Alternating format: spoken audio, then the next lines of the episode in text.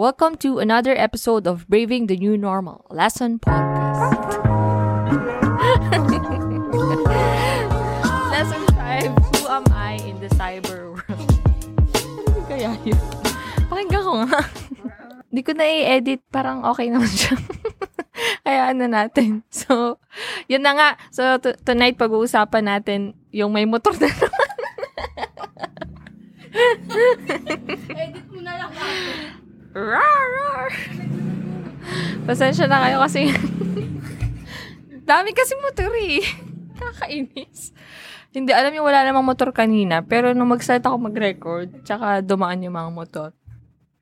Um, focus natin today is to recognize another cl- classification of the self, which is the digital self. So we need to give emphasis on the difference between real identity versus online identity. So, naniniwala ba kayo na may difference yon Or maybe some might say na, ako rin naman yun, ma'am. Ako rin naman po yung nakalagay dun sa profile picture ko. Ako rin naman po yung nagpo-post doon, no?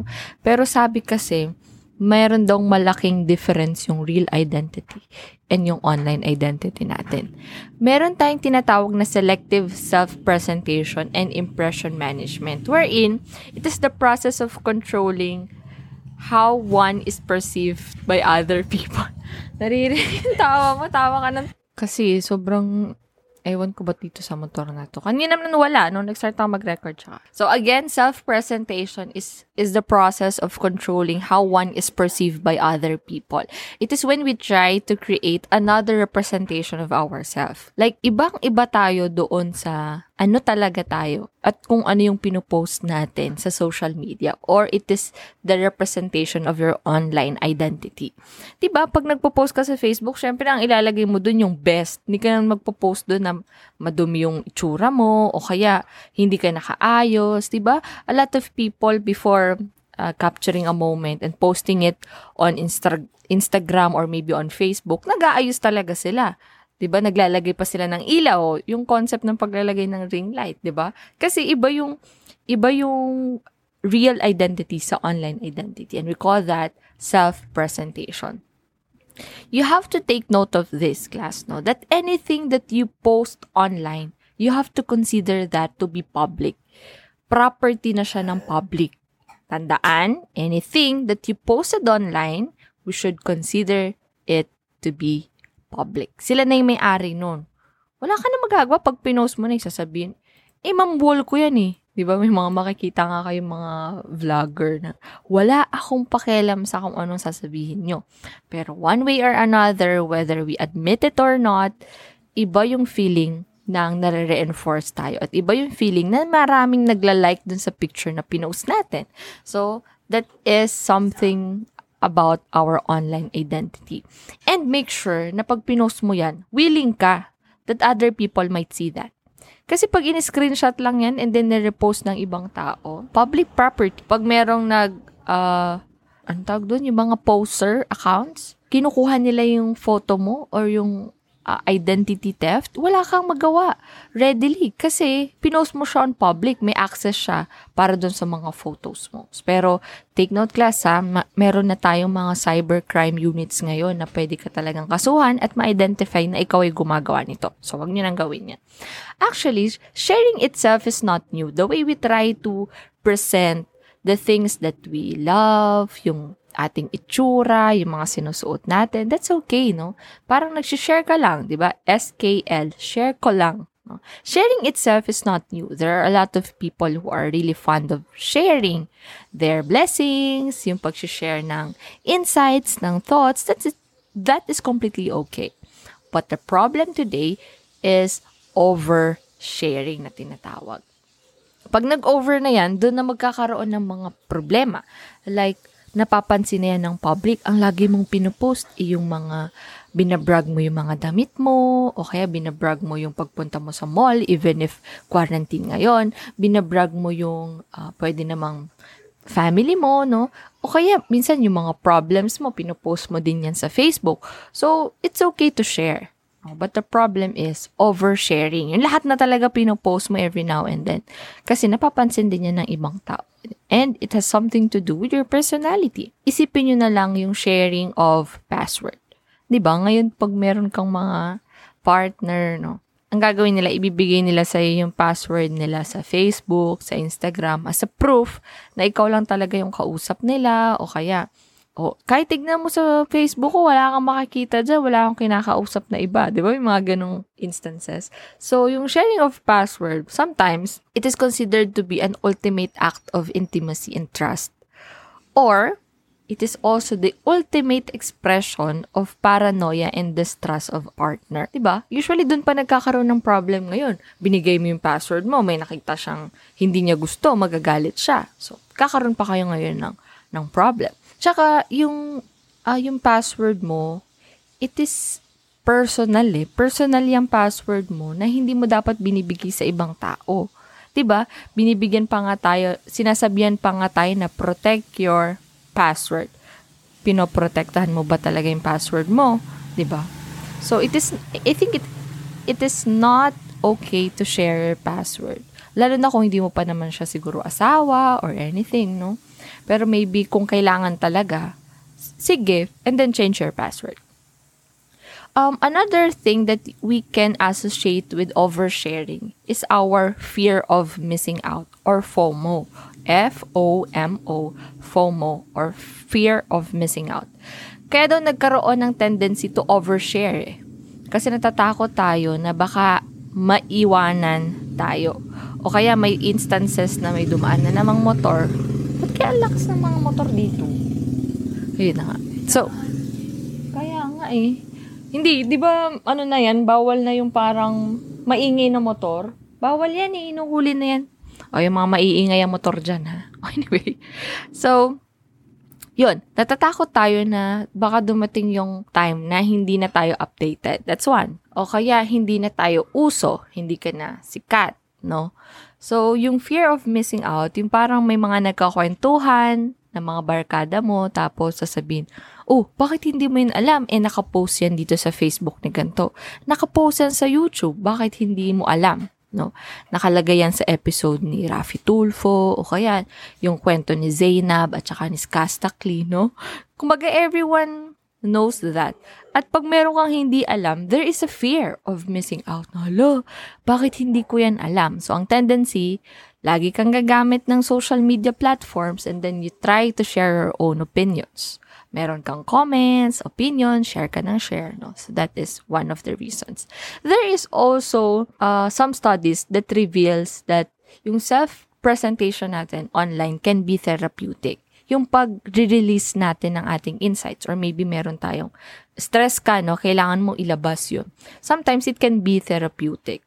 There are studies like that. Di ba nga, kailangan meron kang makakausap, masasandalan, and other people consider that to be their maybe outlet or yung inboxes nila pag wala na sila makausap, doon na lang sila magpo-post sa Facebook. So, self-revelation can be sometimes therapeutic. Nagiging problem lang nga pag over sharing na or over revelations na yun. As part of needed extended self, there is uh, the idea of a lost loss of control, 'di ba?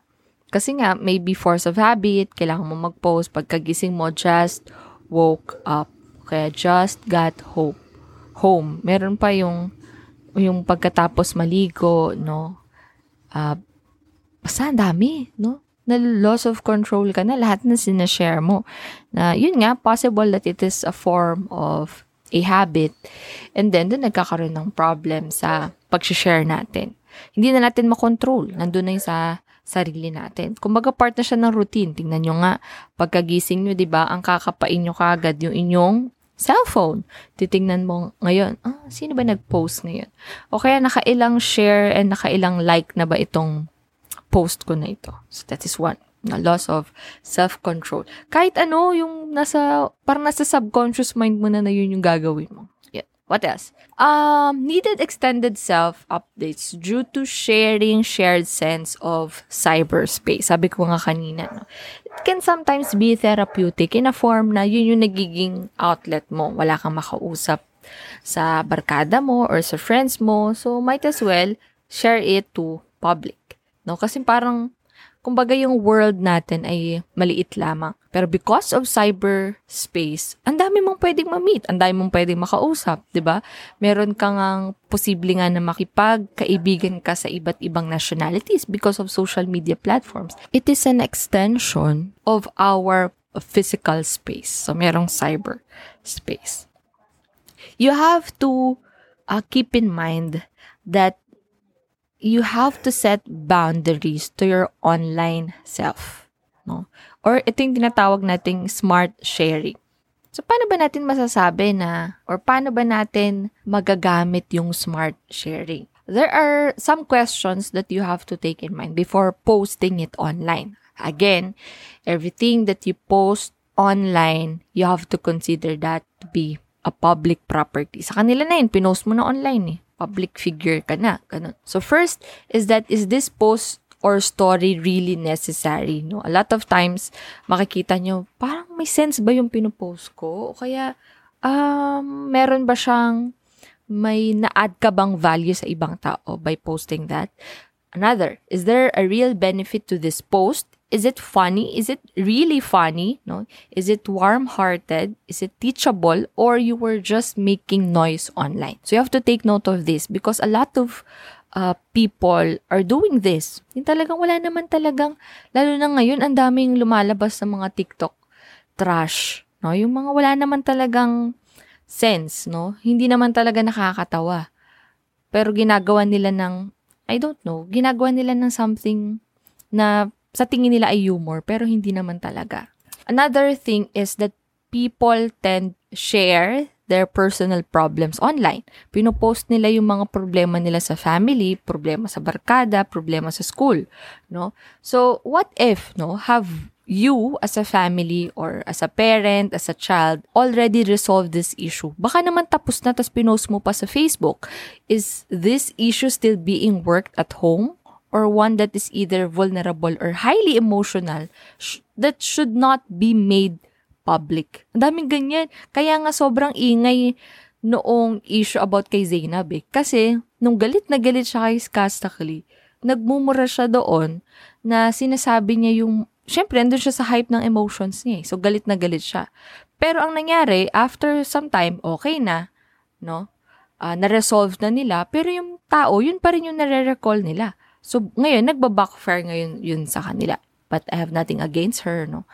Uh, opinion din naman niya yun. Pero the thing about it is, lalo na yung mga personal problems and issues, or kung masama ang loob mo, kung galit ka, huwag kang lalapit sa social media. No? Share mo pa sa buong bansa. No? Um, is it, is your post really appropriate? Does it stay within the boundaries of your family values? To pa. Um, makakakita kayo ng mga estudyante pa lang or mga bata na ang mga pinopost ay hindi na siya pang bata. Tulad ng mga tungkol sa relasyon. Nakita niyo yung sa TikTok, yung batang-bata na nagpo-post tungkol dun sa me and my jowa. Mga, imagine, ilang taon pa lang yan. Ayoko mag, ah, talaga naiinis ako. Nagkikringe ako pag nakikita ko eh. Kasi nga, hindi naman yun uh, appropriate for their age, no? Yung mga pinapanood nila, yung mga ginagaya nila ay hindi naman pang bata. The thing about this, does it stay within the boundaries of our family values? Alam niyo naman yung family values natin, di ba? Like yung mga nagmumura sa public, yun ba kaya mong sabihin sa loob ng bahay nyo? No? Sabi ko nga, pag hindi mo kayang sabihin sa harap ng magulang mo, ibig sabihin, may, may problem yan eh. 'Di ba? Kung kaya mo magmura doon, edi sige. Will this seem as funny in 5, 10 or 15 years or this post better suited for sharing with a small group or family members or maybe not at all? 'Di ba? May mga nagpo-post ng sa tingin nila may humor, pero kung titignan mo yung value inside the funny story, it might harm other people. Tingnan niyo yung mga sa mga modules, yung may mga nagkakamali sa modules. I know na um, hindi naman din tama yung mga nalalagay doon, no? Pero part of that, um, I don't think it is really funny. Maybe you have to consider that as a room for improvement. Or maybe, address your teacher. Teacher, bakit ganito po yung nasa module? Why do you have to post that online? Or maybe, dumiretso ka sa DepEd, kausapin mo yung DepEd supervisor at sabihin mo bakit ganito po yung modules, no? Um, parang ano, you are, we are preparing you to be professionals. So, those are things that might uh, seem funny but maybe in 5, 10, 15 years, or maybe a day after posting it, baka hindi na siya nakakatawa. So you have to consider it. What else? Are you a good web citizen? So there are some rules to follow. First is to stick to safer sites, guard your passwords, limit what you share. Remember that anything that you post on a site, on a different social media platforms, even though you try to delete it, even though you pack packed it up with a lot of firewall or maybe different security or safety measures. Pag na screenshot yan at na-send na sa iba, it is it is there. It will be there forever. So do not be mean or embarrass someone online.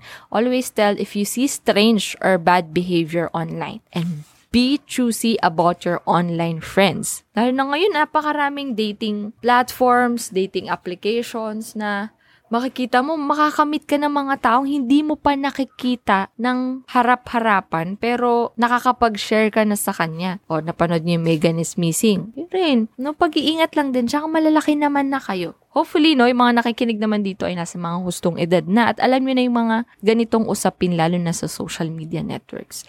Um, after Tim Berners-Lee created WWW or World Wide Web, indeed, we created a bigger space in our life. Pero kaakibat ng cyberspace na yan ay yung responsibility din natin bilang users, people who try to create online identities. Responsibility din natin ingatan yung ating sarili at ingatan yung sarili nating mga account. Yung mga Facebook ninyo ay reflection ng sarili ninyo. Kung ano man yung nakasulat dyan, yan din kayo.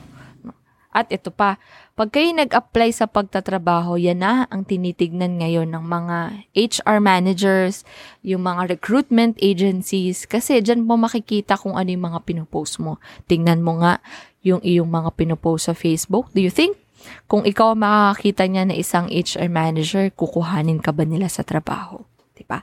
So, lesson 5 is about who am I in the cyber world. So, ang recap natin, we talk about the difference between real identity and online identity. We also talk about uh, how to set boundaries to your online self or smart sharing if you are really a good web citizen and the different rules to follow. And that's it. I hope it gives you a better understanding on this specific topic. So that's it for episode number 10, uh, lesson 5 for chapter 2, Understanding the Self. And I hope that you will still continue to tune in with the podcast for reference material, no? Konti na lang yung ibang materials na ilalagay natin that will be of great help to understanding the self. These are the things that people should listen kasi nga, um, masyadong timely and relevant yung mga ganitong topic. So that's it and see you all on the next episode. Bye!